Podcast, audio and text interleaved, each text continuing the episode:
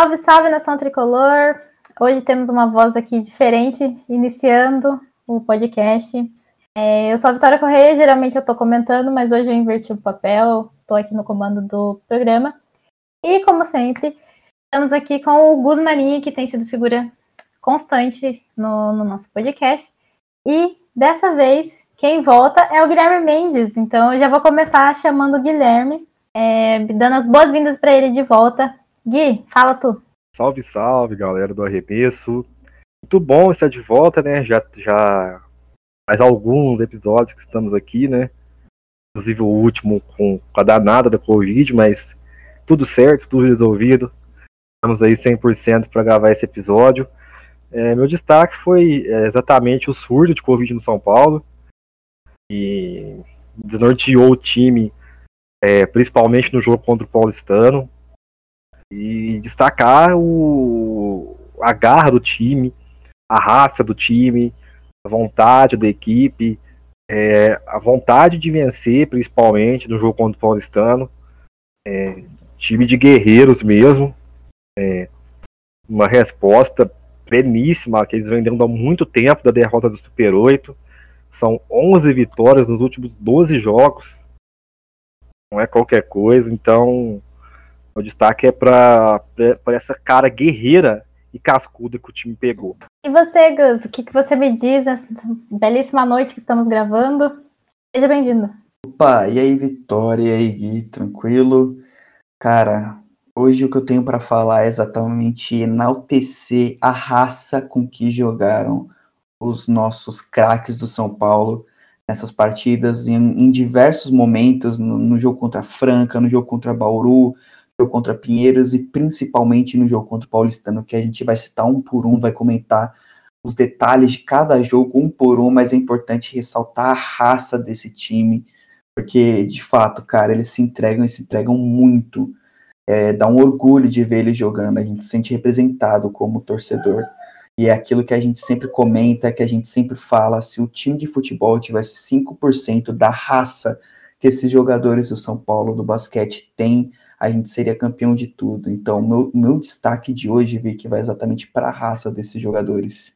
Nossa, eu adoro quando a gente faz referências ao time de futebol de São Paulo que não nos enche os olhos há muito tempo, né? Ao contrário do basquete, que é a possibilidade maravilhosa da gente ficar feliz com esse São Paulo há tanto tempo, né? Porque a equipe é uma equipe brilhante, apesar, né, infelizmente, da derrota, aquela derrotinha na final do Super 8.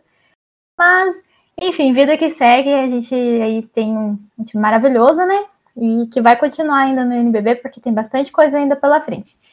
Aqui, para começar falando, abrindo esse podcast, vamos começar falando sobre o jogo contra o Franca, né? Que foi uma, a primeira, né, das nossas muitas partidas históricas, que, que teve uma sequência aí boa de partidas históricas.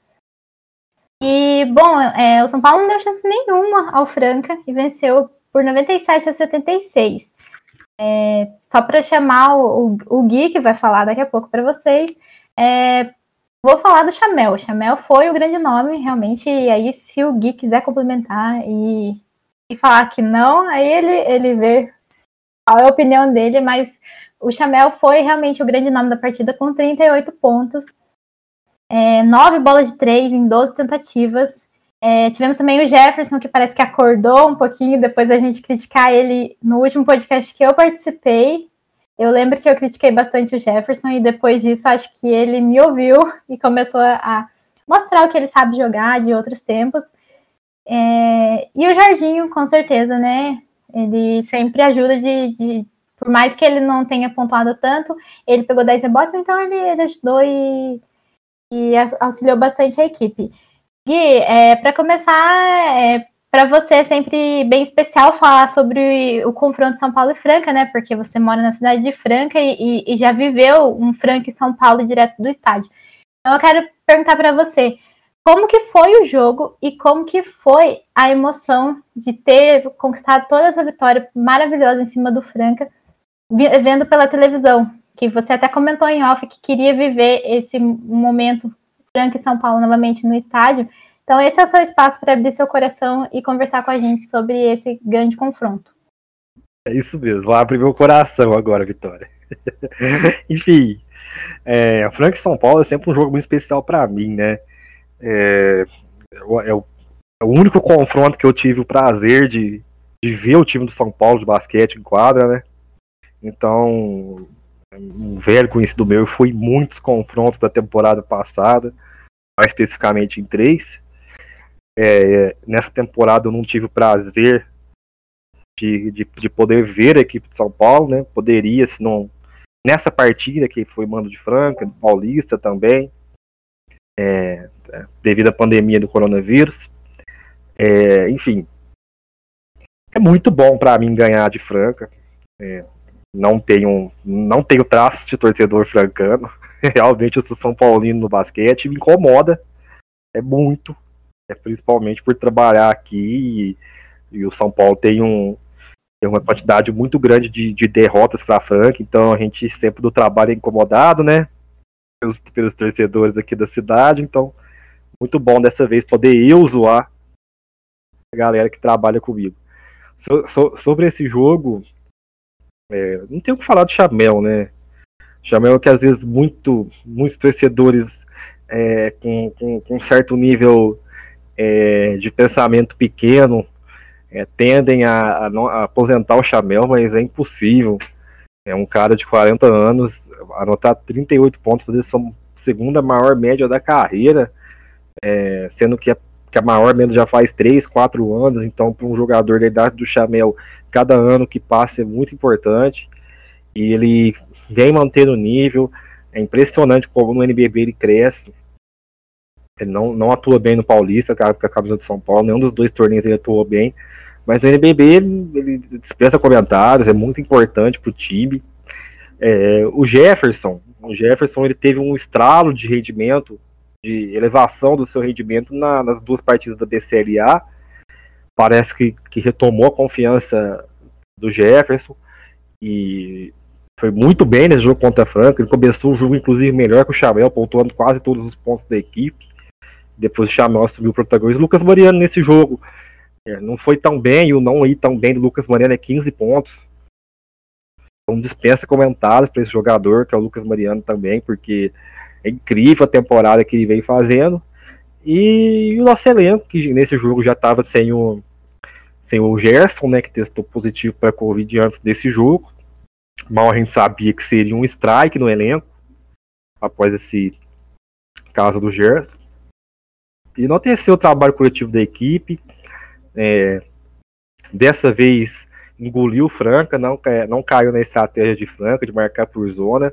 As bolas caíram, o rendimento foi muito alto, o time anotou 97 pontos, foi uma das melhores atuações na temporada, devido ter sido contra o antigo algoz, então sempre cria um ingrediente a mais para o jogo e espero que, que nas próximas partidas contra esse adversário a gente consiga demonstrar o que é a verdade, que somos muito melhores do que eles.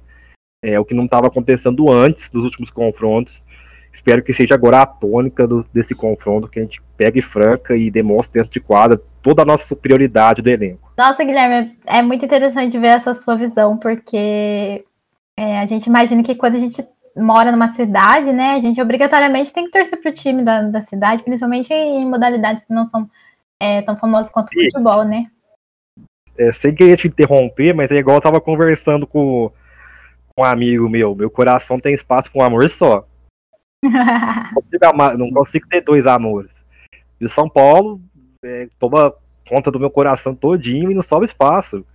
É, por mais que seja a minha cidade, seja o, o ginásio Pedro Cão esteja do meu lado, é, para mim virou oco.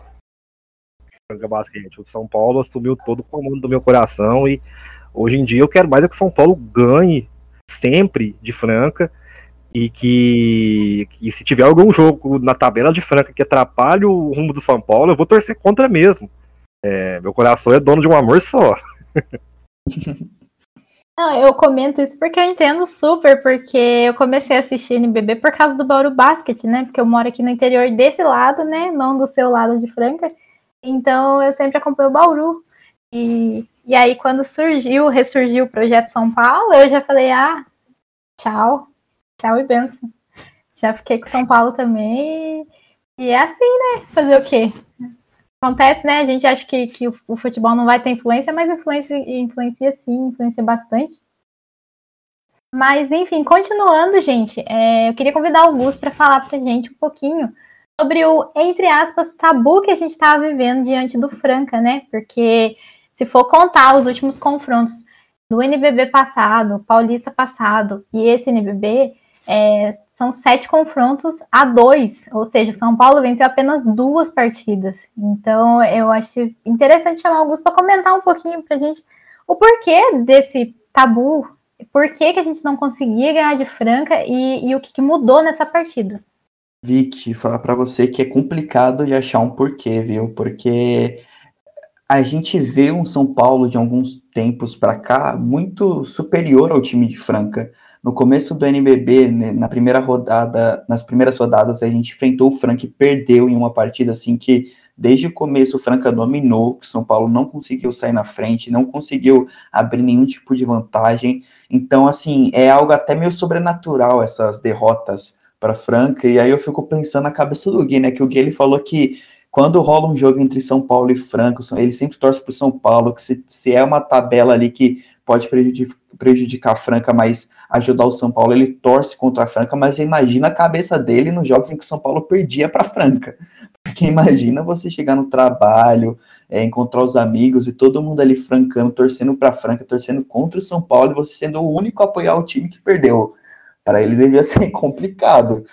E realmente, cara, era, uma, era um tabu que, que vinha irritando a gente é, desde o começo, desde a última partida que a gente venceu, que foi aquela partida sensacional, histórica, que o Gui, inclusive, estava lá no, no ginásio de Franca, que foi a, a da sexta sensacional do, do Jorginho, que o São Paulo ganhou na, na prorrogação. Pô, desde aquele jogo, São Paulo vinha de três derrotas seguidas, contando duas no NBB e uma no Paulistão no, no, Paulista de basquete, né? Eu falo Paulistão por costume do futebol, mas é o Paulista de basquete, né? Então, assim, complicado, complicado. Sorte que dessa vez o São Paulo conseguiu ser muito superior, dominar do início até o fim.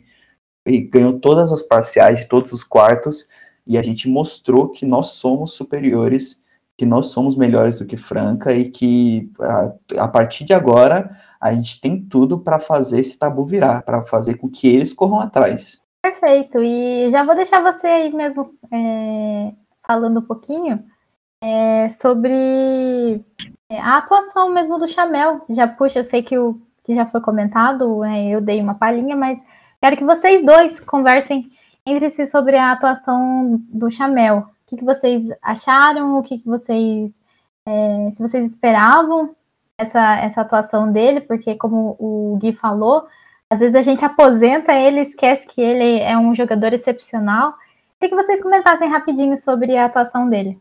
É, eu acho que o Chamel, como eu falei no, no meu comentário, eu acho que ele dispensa comentários, né?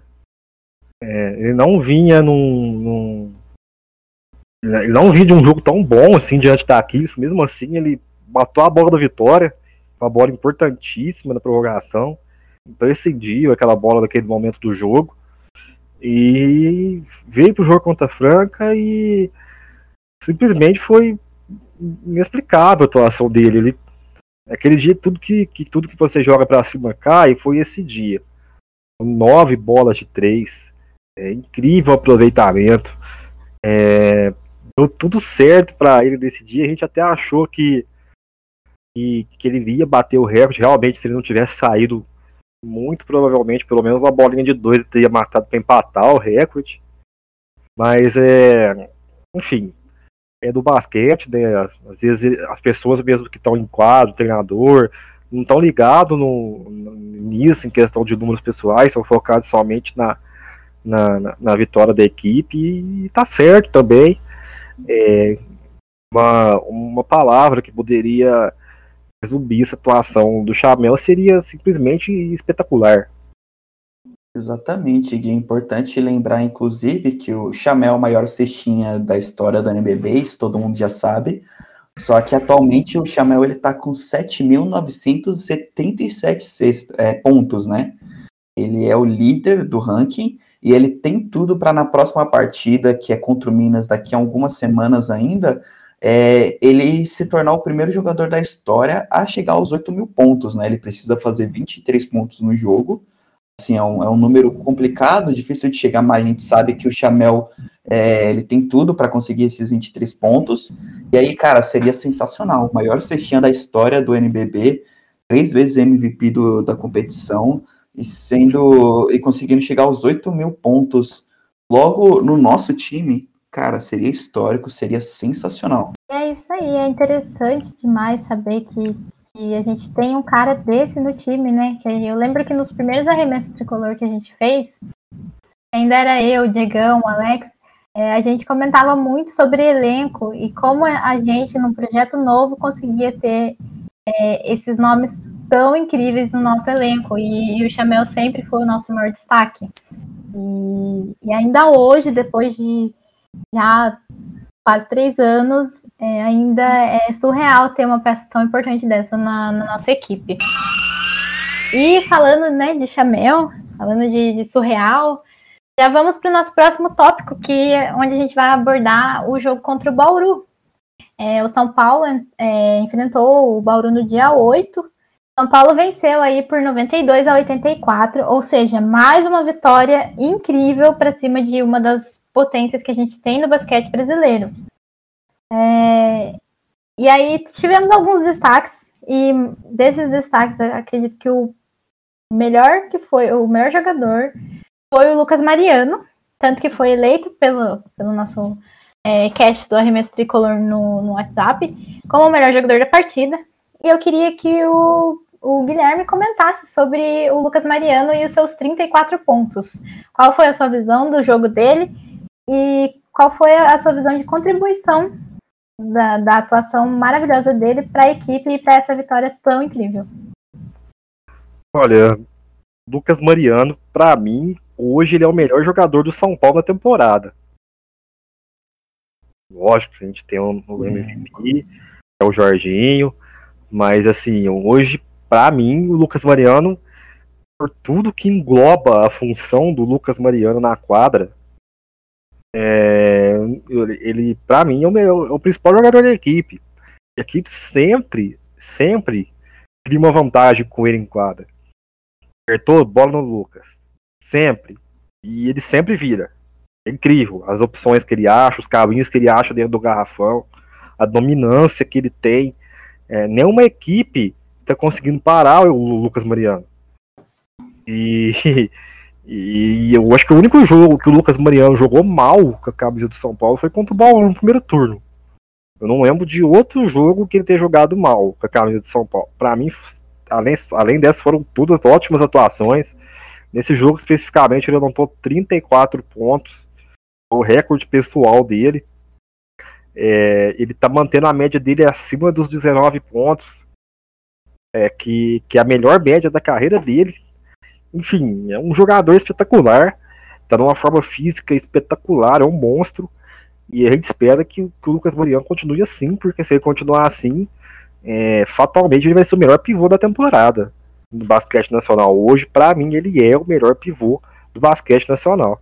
Sim, foi, foi ótimo você ter falado da, da, pontuação da carreira dele, que anteriormente era 31 pontos, né, contra o Fortaleza. E além do, do Lucas Mariano, a gente vai voltar a falar dele, né? Eu quero também a opinião do, do Gus nesse sentido. Mas a gente também, é, eu queria que você comentasse, Gui, sobre a atuação do Chamel, que ele fez 20 pontos na partida e distribuiu seis assistências. É, se você quiser comentar também um pouquinho sobre essa esse ressurgimento do Jefferson também, porque é um cara que a gente sempre dá uma cornetada, né? Se você quiser comentar sobre ele também. É, e, mas eu, eu quero chamar a atenção para a atuação do Chamel novamente, que é um cara que, como a gente vai sempre bater na tecla, ele está muito consistente nessa temporada. Então eu acho que sempre que a gente puder falar dele, é, é muito bom falar para quem está ouvindo e que não acompanha tanto o, o, o Chamel nesse sentido. Então, é, Gui, fale para mim o que você achou da atuação do Chamel. Olha, o Chamel, ele simplesmente emendou, né? É, duas atuações é, excepcionais. É, contra o Bauru, que foi o jogo em questão. Ele anotou 20 pontos, impressionantes, 4 de 5 na bola para 3 pontos. É, enfim, vem ajudando o time com assistências, seis assistências. Eu participou de uma jogada espetacular, lindíssima com o Lucas Mariano. É, toca não tá mais comigo, é do São Paulo, que, que terminou numa cravada do, do, do, Lucas Mariano. E ressaltar que muito provavelmente nessa partida o Chamel jogou infectado pela Covid, muito provavelmente. Não estou aqui para cravar nada, mas ele viria ficar fora já da próxima, do, da próxima partida. E, e, outro ponto que eu queria que eu queria ressaltar, além de, claro, é, elogiar mais uma vez a atuação do Jefferson, que pegou 13 rebotes nesse jogo, querendo ou não, ele, quando ele tá quando ele tá afim, ele é um cara que sabe fazer o trabalho sujo, pega é, sempre mais de 7, 8 rebotes num jogo. E eu queria ressaltar que vai ser um assunto provavelmente mais para frente do nosso podcast. Desse jogo contra Bauru, Igor e Danilo não entraram em quadra. Zero minutos. Guarde essa, essa informação para o final do podcast para o jogo contra o Paulistano. Eita, então guardem prestem atenção nessa. É, dando continuidade, gente, é, eu queria chamar o Gus de novo para comentar a fase do Lucas Mariano. Eu já perguntei para o Gui a opinião dele, eu quero saber de você, Gus. O que, que você acha do Lucas Mariano, como ele tem sido. Ele tem sido, aliás, esse cara do São Paulo, esse que define o que é o jogo do São Paulo na temporada, é, o que o São Paulo quer almejar. Ele tem sido realmente esse cara que é que foi o MVP da semana, mas que também pode ser possivelmente o MVP da temporada? Vicky, é, sem dúvidas nenhuma, o Lucas Mariano é o cara mais consistente desse time de São Paulo. É o cara que, assim, acho que a gente mais pode confiar. Que nem o Gui falou, o jogo tá apertado, manda o, Gui, o, o Lucas Mariano pro, pro garrafão que ele consegue arrumar uns pontos ali. Ele é o cara mais consistente desse time, ele se vira. E realmente ele tá jogando muito. O Gui ele falou dele ser o melhor jogador de São Paulo na temporada, cara, uma opinião polêmica, porque um time que tem Jorginho no time, é, sempre vai ter como, como o grande nome o Jorginho, mas realmente a, a atuação do, do Lucas Mariano essa temporada tá uma coisa de outro nível, espetacular. É, que ele é o melhor pivô da liga até agora, para mim não tenho dúvidas. Ele é realmente o cara que mais vem jogando, tanto na parte ofensiva e na parte defensiva, que ele melhorou muito. A gente sempre criticava que o Lucas Mariano na defesa era lento, ele não conseguia tomar as decisões certas, que ele, é, querendo ou não, os pontos que ele fazia na, na parte ofensiva, ele tomava na parte defensiva e ele melhorou e melhorou muito. É um dos líderes de toco da temporada, é o líder de, de enterradas da temporada assim, o Lucas Mariano vem, vem sendo espetacular. Fez 34 pontos, que nem o Gui citou, o recorde da carreira dele.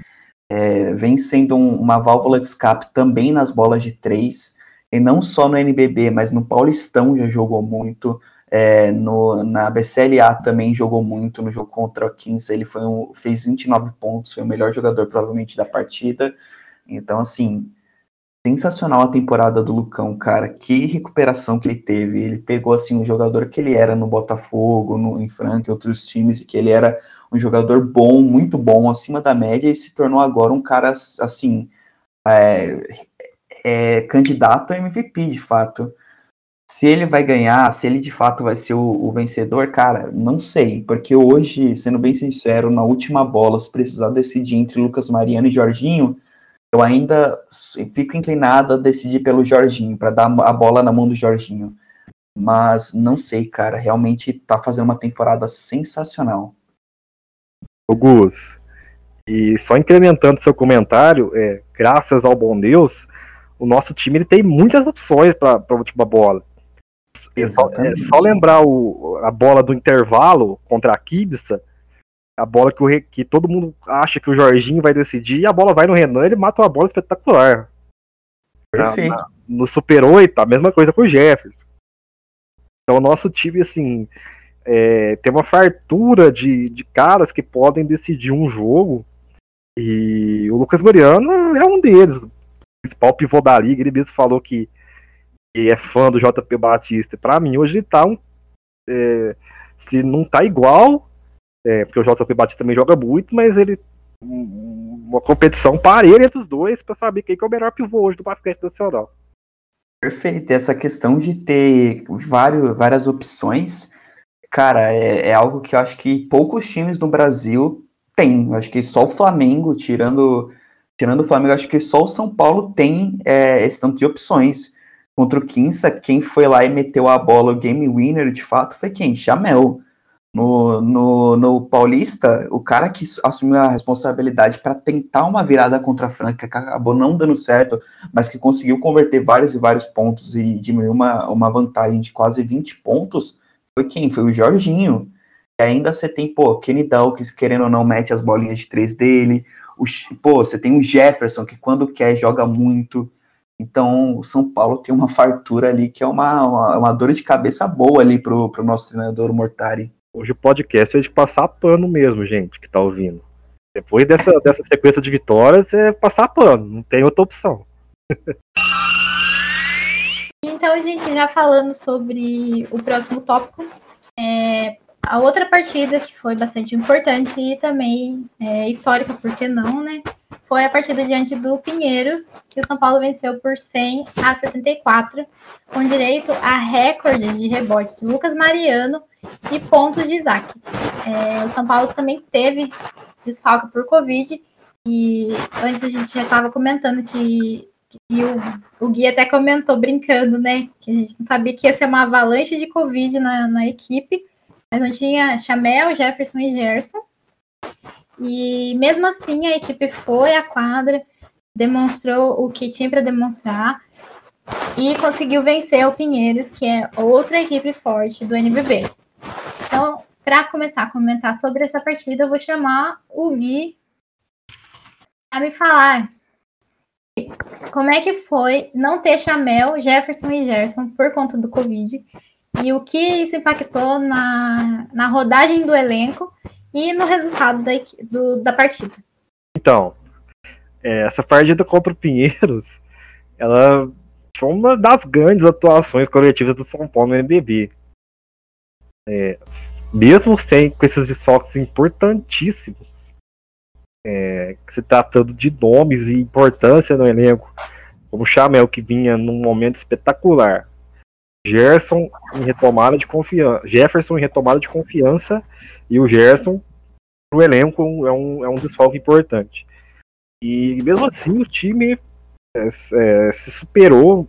É, não deu absolutamente chance zero pro Pinheiros na partida, massacrou. É, demonstrou que o elenco é muito forte. E nessa partida eu queria destacar o Isaac, né?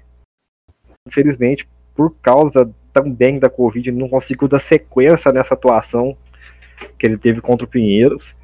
É, ele não anotou a pontuação mais alta da carreira dele, é, com 25 pontos, impressionante, 6 de 8 na bola de 3. O Lucas Mariano, mais uma vez, incrível, 24 pontos, 16 rebotes, nunca tinha pegado tanto rebote. E o Jorginho, é, chega até um paradoxo, né, porque é, de novo um triplo duplo. É, já virou rotina é, pra gente que, que torce pro São Paulo esperar um triplo duplo do Jorginho numa partida. E nesse jogo que ele atuou 40 minutos, é, não tô aqui para bancar o cientista nem o médico, mas é provavelmente infectado com a Covid-19 já nessa partida. É, e anotou um triplo duplo, incrível, 21 pontos, 11 rebotes, 13 assistências. O Bennett também muito bem nesse jogo, com 16 pontos. Destacar a importância do Bennett para esse time. É, que contratação certeira fez o São Paulo. O Bennett é um jogador incrivelmente regular. Ele, ele dificilmente joga mal. É, enfim, é um jogo impressionante do São Paulo também. É, domínio mesmo com, com desfalques importantes. Então é a força do elenco nesse jogo foi mais que provada. O Pinheiros não é um Flamengo, o Pinheiros não é um Minas, mas é, vinha de boas partidas, ganhou bem de Franca. Então é foi uma grande vitória. É, resumindo, foi isso. É, o, o Bennett é uma da, das minhas apostas. É, relembrando novamente lá no começo do podcast, é, quando a gente falava sobre possíveis reforços, é, e a gente especulava quem podia vir. E aí foi falado várias, por várias vezes o nome do Bennett e eu pensava, cara, ele vai ajudar muito no setor defensivo da equipe, ele vai ajudar muito na criação e não deu outra. Ele é esse cara da, da armação e, e junto com o Jorginho e o Chamel é, é uma peça que se tornou importantíssima para a equipe. E falando em, em Jorginho, peça importante da equipe, é, eu quero que você fale sobre o oitavo triplo-duplo do Jorginho. É, ele geralmente, a gente falava disso é, também no ano passado, porque os jogadores do São Paulo não tinham tanta rodagem no elenco, por conta da filosofia do Mortari mesmo. Essa filosofia mudou hoje em dia, claro, mas a gente criticava muito antes, porque é, ninguém descansava, era quase todo mundo nos 40 minutos. 37. Era assim, a galera chegava no fim do jogo morrendo, e, e, e isso é uma coisa que, que, prejudicou bastante a equipe em momentos decisivos no ano passado. E conforme fomos é, pegando um elenco melhor, conseguindo rodar mais, isso melhorou. E aí, por conta da Covid, o, o Jorginho teve que se forçar a jogar aí seus 40 minutos. E disso saiu um triple-double com 21 pontos, 13 assistências e 11 rebotes. Eu queria que você falasse sobre esse triplo-duplo e sobre outros triplo-duplos que o Jorginho falou, se você quiser dar uma passada, e quão espetacular é esse jogador. Vic, falar de triplo-duplo do Jorginho é até interessante, porque hoje, quando a gente cita isso para os torcedores do São Paulo, é tipo rotina. Ah, mais um, que legal. Ah, ele conseguiu outro triplo-duplo, bacana. Só que, cara, é um absurdo, é um absurdo. A gente vai olhar a história da liga antes do Jorginho começar a fazer os triplos duplos. Até então, o NBB só tinha cinco jogadores que tinham alcançado triplo duplo na história do NBB. Cara, só o Jorginho tem oito. Só o Jorginho tem mais triplo duplo do que toda a NBB. Vocês têm noção disso, cara? É um absurdo. É um absurdo. Ele é um, é um jogador fora da curva, sensacional. É, a gente fala tanto do, do aspecto físico, de como o trabalho do Mortari é, funciona, mas o Jorginho ele só consegue jogar por tanto tempo porque ele realmente é um jogador fora da curva, ele é um jogador sensacional. O Gui, ele aqui em off, até elogiou um pouquinho os braços do Jorginho, não é, Gui? Falou um pouquinho. é, eu vou, eu vou expor, porque aqui, enquanto, enquanto não gravava, o Gui falou: olha o tamanho do braço do Jorginho, porque realmente, cara, ele é um monstro. E pô, você para e pensa, só tem 24 anos, ele ainda tem para melhorar, ainda tem como evoluir, ele é realmente fora da curva. É, muita, vejo muita gente é, ironizando os números dele, falando, ah, só consegue isso porque joga tanto tempo, porque tem muito volume, e assim, em parte pode ser até que, que tem um fundo de verdade, mas a gente já viu várias outras partidas em que o Jorginho jogou 33, 32 minutos e alcançou números tão bons quanto, né? Ele é um cara que, para um armador, ele é muito alto, que, pô, ele pega rebotes, não só aqueles rebotes limpos que a gente fala que é quando ele tá sozinho, não, ele vai realmente em disputa com jogadores altos, é um cara que dá muita assistência porque realmente tem uma visão de jogo sensacional. E por isso e por diversos outros motivos que eu ainda digo que é que nem eu citei lá no começo, que é difícil apontar o Lucas Mariano como o principal jogador do São Paulo, porque enquanto existia um cara como o Jorginho no time, um cara bestial, que nem o nosso querido narrador da BCLA fala, sempre vai ter essa dúvida, sempre vai ter essa pulga atrás da orelha, porque realmente o Jorginho ele é sensacional. Nossa, você falou tudo. É, é, o, o Chamel, o Jorginho, é, eles são mais do mesmo, né? A gente podia fazer um podcast falando dos dois e ia durar duas horas, de tanto que a gente ia ter conteúdo para falar desses dois caras espetaculares que o São Paulo tem. E agora, finalmente, vamos falar sobre a partida histórica diante do Paulistano. Depois que teve esses mini surtos de partida para partida, o Covid pegou é, realmente a equipe e deixou com seis desfalques. E desses desfalques tivemos Jorginho, Chamel, Jefferson, Kenny Dawkins, Isaac, Gerson, e basicamente o quinteto inicial jogou quase toda a partida. Se não toda a partida, né? Acho que teve algumas pessoas que conseguiram descansar, mas basicamente foi isso. E o São Paulo, diante de todas as adversidades, diante de toda essa complicação que teve, lógico, né? Eu sei que abalo psicológico também, o São Paulo se superou e venceu o Paulistano por 71 a 63.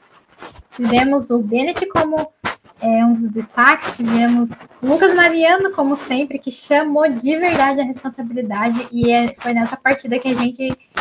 Que quem não tinha deitado para o Lucas Mariano deitou dessa vez, porque não tinha como falar que o cara estava forçando, que o cara não conseguia, porque foi diante de uma equipe incrível do NBB, tradicional, diante de adversidades, e mesmo assim ele foi lá e fez seus 27 pontos e 9 rebotes, amassando a defesa do Paulistano.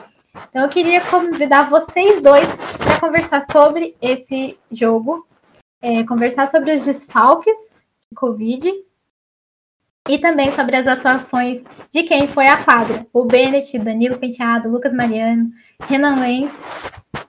E, enfim, sintam-se à vontade para falar dessa partida histórica. Gui, pode começar? Pode. É importante ressaltar, Vicky, que nessa partida, é, os nossos cinco titulares, o Igor, Bennett, Danilo Penteado, Renan e Lucas Mariano, ficaram em quadras por exatos 40 minutos. Eles não saíram, eles não descansaram. Cara, é, é algo fora da curva, é algo que a gente não vê, seja no basquete brasileiro, no europeu, na NBA, aonde for, a gente não vê isso acontecendo, cara. É, é algo fora da curva, é sensacional mesmo. É importante isso, ressaltar mesmo que, ressaltar também que três jogadores da base do São Paulo de 2004 e 2005 ficaram no, no, nosso banco de reservas, né? O Igor de Jesus, que é um ala, que é de 2004, tem 16 anos apenas. O Caleb, que é um armador, que é um dos melhores da sua geração de 2004, que tem 17 anos. E o Henrico, que é um, que é um pivô, também de 2004, é, também tem, tem 17 anos. São três jogadores que têm muito futuro, que fazem parte né, dessa nossa equipe de, de, de, transição, de desenvolvimento, tudo, e, e, que podem ainda chegar muito longe, né? Cara, é sensacional só de pensar que, que esses caras ficaram 40 minutos em quadra, né? Que o Lucas Mariano, Bennett, Renan, Danilo, Igor ficaram 40 minutos em quadra. Gui, se quiser comentar um pouquinho sobre a atuação deles em especial, pode falar. Ah, cara, eu falei assim que esse podcast é um podcast de passada de pano. Como que não passa? Depois num jogo desse.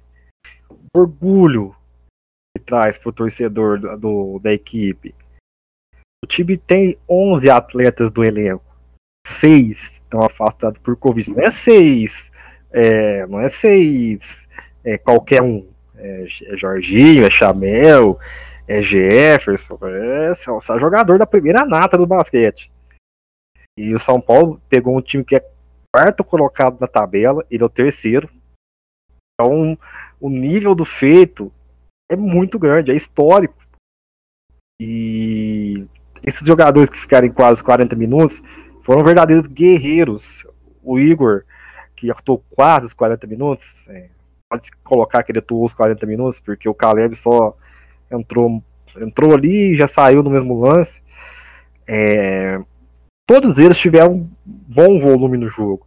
É, o Danilo, em especial, eu queria falar. O Danilo é, irritou o Claudio Mortari em alguns momentos, é, que protagonizou até é, um lance engraçado, que ele nadou no fundo da quadra. O Mortari muito bravo com ele ali. Mas é porque o, a, ele tentou muitos pontos, ele tentou 41 pontos no jogo e marcou só 9. Então ele despertou a ira do, do, do nosso Claudio Mortari. E, mas ele foi muito importante nos rebotes, pegou 15, impressionante para um cara que não joga pegar 15 rebotes. O Igor, impressionante também para um jogador que não atua. É, atuar contra um paulistano já dá 10 assistências. É incrível. O Lucas Mariano chamando a pontuação, até no começo do jogo eu pensava, nossa, será que logo hoje a bola do Lucas Mariano não vai cair? Terminou com 27 pontos. o Bennett atuando ali meio improvisado ali de armador. Tá certo que ele é armador, mas Ele não, não está acostumado a jogar nessa posição do São Paulo. Primeira vez que ele atuou de um. E fez uma partida ok, corretíssima. Cadenciou bem o jogo. A estratégia do Mortal é perfeita defensivamente. São Paulo numa zona 2-3 fechadíssima. Deixando o Paulistano é, perder o jogo nos próprios erros. Ainda bem que a bola deles não caiu, por sinal, porque provavelmente complicaria muito o nosso jogo. E, e, inclusive elogiar a equipe que soube dosar as faltas sem é, deixar o jogo escapar. É, porque as faltas é um, é um, atributo muito importante do basquete para deixar de tomar alguns pontos. E São Paulo terminou com o Benes só com duas faltas, Renan só com duas faltas, o Lucas Mariano não fez nenhuma. O Igor que terminou mais, terminou com três. Enfim, é é, chovendo molhado para falar que, que essa partida do São Paulo foi extremamente incrível. É, orgulho de, de ter tido a oportunidade de assistir o escudo que eu tanto amo sendo representado por pessoas que entendem o tamanho do que veste. Perfeito, Gui. E falar da, da, tal passada de pano, é importante ressaltar que dessa vez a gente vai passar um paninho ali pro Mortari, porque a gente já criticou muito o Mortari em diversas vezes, né? E o Gui, a gente sempre é, comentou sobre o pragmatismo dele em alguns momentos, de sempre tentar a mesma coisa, de na parte ofensiva não ter muita variação, só que dessa vez ele tirou assim um coelho da cartola e realmente, pô, fez a, a melhor estratégia para o jogo, que foi defender em zona, que você comentou, né? Com Igor e o Bennett ali na frente, defendendo os armadores, e o Lucas, Danilo e o, e o Renan ali atrás, defendendo os pivôs e os alas e realmente deu muito certo. São Paulo pô, saiu muito bem, cada um entendeu o seu papel em, em, na parte da defesa. No ataque, a gente tem alguma, algumas falas ali para ressaltar, algum, alguns asteriscos, mas na, não tem como negar que esse time se doou em quadra, né? E aí, falando na parte de, de se doar, é importante citar a partida que o Igor e o Danilo fizeram porque eu vi muitos torcedores criticando aí no, na, nos grupos de WhatsApp, no Twitter, falando, pô, estão errando muito, mas se coloca no lugar desses jogadores, né? O que se topou, o, o Danilo entrou naquela partida contra o Bauru por oito minutos. Contra o Bauru, né, que ele entrou por oito minutos. É, eu acho que foi, não, não lembro ao certo, mas ele entrou por oito minutos. O Bauru e o Igor não entraram. É, foi contra o Pinheiros, né, que ele entrou por oito minutos. 8 minutos e o Igor não entrou. Então, é, é, incrível, os jogadores não jogam. Metade do, do time do São Paulo, quase a metade do time do São Paulo contra o Paulistano, não jogam. Então, tipo assim, são três jogadores que têm uma minutagem na quadra. É o, o Benes jogando fora de posição, o Renan é, vem com minutos seduzidos, mas é um jogador muito importante. O Lucas, só, praticamente só o Lucas Mariano, que, que atua, sei lá, mais de 30 minutos, talvez. E são... importante ressaltar que o Igor, ele jogou lesionado, cara. Exatamente. Ele, ele tava machucado, ele tava com uma lesão na panturrilha, ele não ia jogar esse jogo em uma situação normal, ele já não havia jogado contra o Pinheiros exatamente por isso, e ele com essa lesão na panturrilha, ele pegou e falou assim, não, pô, eu vou jogar, o Mortário colocou ele, ele jogou por 40 minutos. Cara, vocês têm noção de quão absurdo é isso? É, Eles foram tão bem, não comprometeram o resultado. É, não, e não tenho o que falar, a não ser, tipo, que a gente tem orgulho deles, porque realmente foi um jogo que o que define é orgulho, porque eles se representaram de fato. Como eu falei, a gente viu diversas críticas ao Danilo e ao Igor em alguns momentos na parte ofensiva, mas não tem como dizer que eles não se doaram. Pô, o Igor terminou ali com 10 assistências no jogo. O Danilo terminou com 15. Cara, o recorde do NBB nessa temporada é 18 que foi, acho que se eu não me engano, do, do JP, foi do Lucas. Putz, agora eu esqueci. Gabriel Jaú. Gabriel Jaú, nossa, citei o JP Batista, Lucas Dias, mas quem fez foi 18 rebotes, foi o Gabriel Jaú. E o Danilo fez 15. O cara, ele é um ala, ele quase não entra em quadra. E, pô, ele conseguiu quase chegar no, no, no recorde da temporada. Não tem outra palavra para definir esses jogadores que não seja orgulho, de fato. E vocês bem falaram que é interessante o pragmatismo do Mortari, né? Gente, como é que tem pragmatismo numa partida como essa, onde não tem o que fazer, não tem opção e você tem que realmente se virar nos 30 para conseguir colocar em quadra seus jogadores e entregar o que o São Paulo entregou. Por mais que o placar tenha sido baixíssimo, entregar o que o São Paulo entregou, com esse quase recorde do penteado, com os 27 pontos do Lucas Mariano, com o duplo-duplo do Renan Lenz. Isso é, é uma coisa que, que realmente pode ser. Eu, eu tô sendo clubista aqui. Mas se tivesse um prêmio para para a partida do ano de 2021 já seria essa partida do ano, porque eu acho que não tem como superar uma atuação dessa forma, como foi com tanta coisa envolvida e tanta coisa acontecendo. Mas enfim, né? Comentamos. É, a gente vai caminhando para o final do nosso podcast. Aqui a gente tem que dar esse respiro depois de falar tanto, passa tanto pano para o São Paulo, né? Porque principalmente para o Mortari, é, não é sempre que a gente vai ver é, ele lidando dessa forma com, com o jogo e espero que não, não lide mais, né? Porque é terrível ver seus jogadores, primeiro, com o Covid, mas segundo, ver seus jogadores fora de quadra. Então, é, a essa altura do, do, campeonato, né, do NBB, já com, com 21 partidas jogadas, é, é interessante também começar a observar como vai manter a equipe.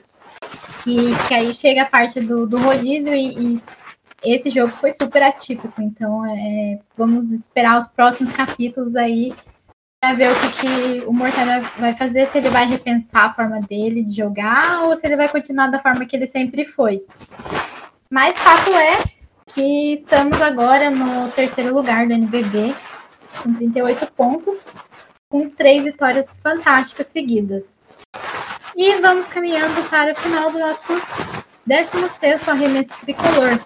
E agora eu vou chamar vocês novamente, Gustavo e Guilherme, para fazer suas considerações finais e os agradecimentos do podcast. Gui, quer falar primeiro? É... Ressaltar que o São Paulo não perdeu ainda no segundo turno do NBB uma campanha de 17-4.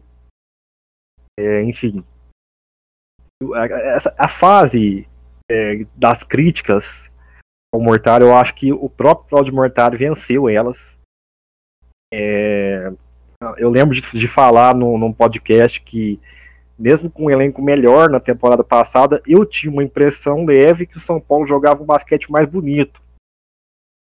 Acabou essa impressão o, Mortari deu uma entrevista antes do Super falando assim: ah, a gente caiu de rendimento, porque a sequência foi muito grande, não, não podia treinar, não podia descansar, enfim. Eu, eu, até lembro de ter pensado: nossa, tomara que ele esteja certo. Tava. 11 vitórias nos últimos 12 jogos. Batemos no campeão sul-americano, batemos no Minas, batemos no Bauru, batemos no Paulistano, com todos os problemas possíveis é, contra a gente meninos relacionados que, que jamais haviam vestido o uniforme de jogo do São Paulo no profissional.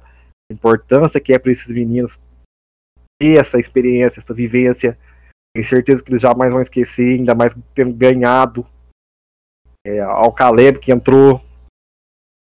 Enfim, é, é igual o Gus falou mesmo, muito orgulho do São Paulo, muito orgulho de todos, do time, da comissão técnica, é, espero que, que, que, eles continuem nessa batida. A gente sabe que o retorno vai ser difícil, é, principalmente para os jogadores infectados. É, temos dois jogos muito difíceis pela frente, que é o Minas e o Flamengo. A gente, para esses jogos que, que, vamos ter esse problema de readaptação, é, jogadores parados duas semanas, é, Covid que faz algumas coisas nas pessoas que que são inexplicáveis, um cansaço e que eu estou hoje e pode ser que esses jogadores venham a ter e que construíram uma gordurinha na tabela para poder vir uma, uma derrota de alguma desses jogos, é, que não vai mudar tanto o peso da balança. Enfim, só agradecer por todo esse esforço, essa dedicação que eles têm por vestir o uniforme do São Paulo. Um abraço e até a próxima. É isso, Guilherme. De novo, quero ressaltar é, o orgulho que eu senti desse time. Nunca me senti tão representado por um time do São Paulo. Aliás, já senti, porque graças a Deus eu sou um pouco mais velho, consegui ver outros times do São Paulo no futebol, mas de tempos para cá, eu acho que esse é o time que mais me representa, que mais consegue mostrar é, a face do torcedor tricolor, a face do torcedor são paulino. Esse time realmente joga e joga com, com a nossa vontade, com, com o sentimento que o torcedor lá de casa, sentado no sofá, consegue sentir. É, eu desejo toda a sorte, porque a partir de agora, que nem o Gui é, citou, vai ser muito difícil. Vai ter confronto contra Minas, contra Flamengo, nova janela da BCLA, é, jogadores voltando de Covid, não vai ser fácil. Então, galera, se de repente perder, se de repente alguma coisa não sair tão bem como nos últimos jogos, a gente não jogar tão bem, pô, dá, um, dá, dá uma colher de chá, porque, pô, tá voltando, tá, tá recomeçando tudo de novo. Então, pô, vai ser difícil. É, no geral, só tenho a agradecer realmente por, por esse time proporcionar tantas coisas boas a gente, tantos momentos de felicidade. E queria encerrar assim, com esse sentimento de orgulho, de gratidão por esse time. Então é isso, galera. Obrigada, Guilherme. Obrigada, Gustavo.